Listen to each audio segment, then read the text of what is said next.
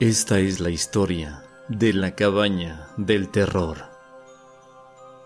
Le sucedió a un cazador, el cual no tenía ningún escrúpulo hacia los pobres animales que mataba. Un día regresaba de haber ido a cazar. En su regreso divisó a un lado del camino un bosque que él jamás había visto. Extrañado y con mucha curiosidad, detuvo su auto. Saliendo del bosque venía un hombre cargando un pequeño venado. El cazador se bajó de su carro y se acercó a preguntarle al extraño sobre su presa. El extraño solo le comentó que en aquel bosque había magníficos animales para cazar y que se le había escapado la madre de aquel desafortunado crío. Y sin decir nada más se alejó caminando.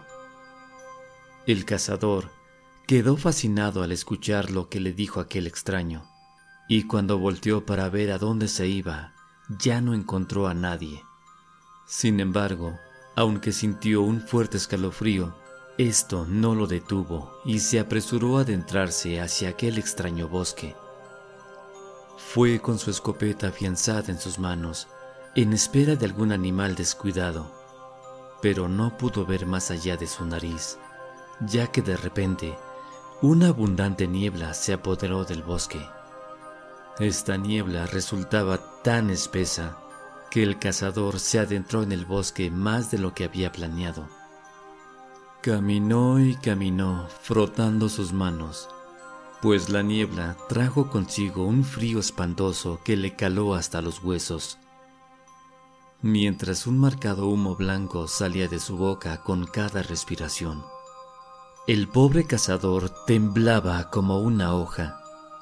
De repente, comenzó a dar gritos desgarradores por la desesperación, ya que sintió que dos días enteros habían pasado. Sentía hambre, sed, frío y angustia. Hasta que, a lo lejos, de repente divisó una pequeña cabaña de madera. Fue corriendo hasta la cabaña y debido a su desesperación, entró sin siquiera tocar.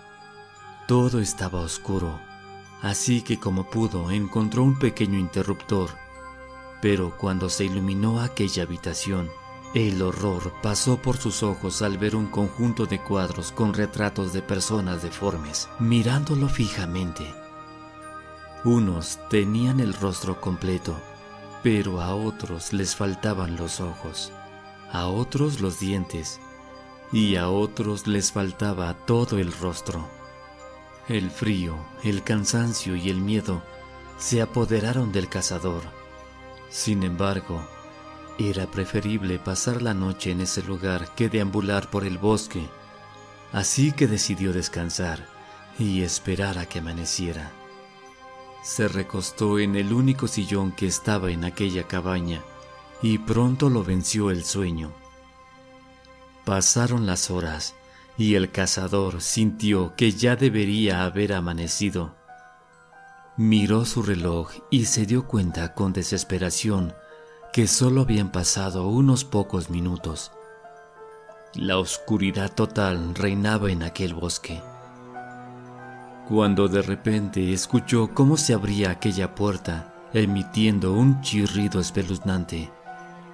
Al abrirse completamente aquella puerta, vio con horror entrar al extraño hombre que había visto en la carretera y detrás de él caminando al pequeño venado que había visto muerto.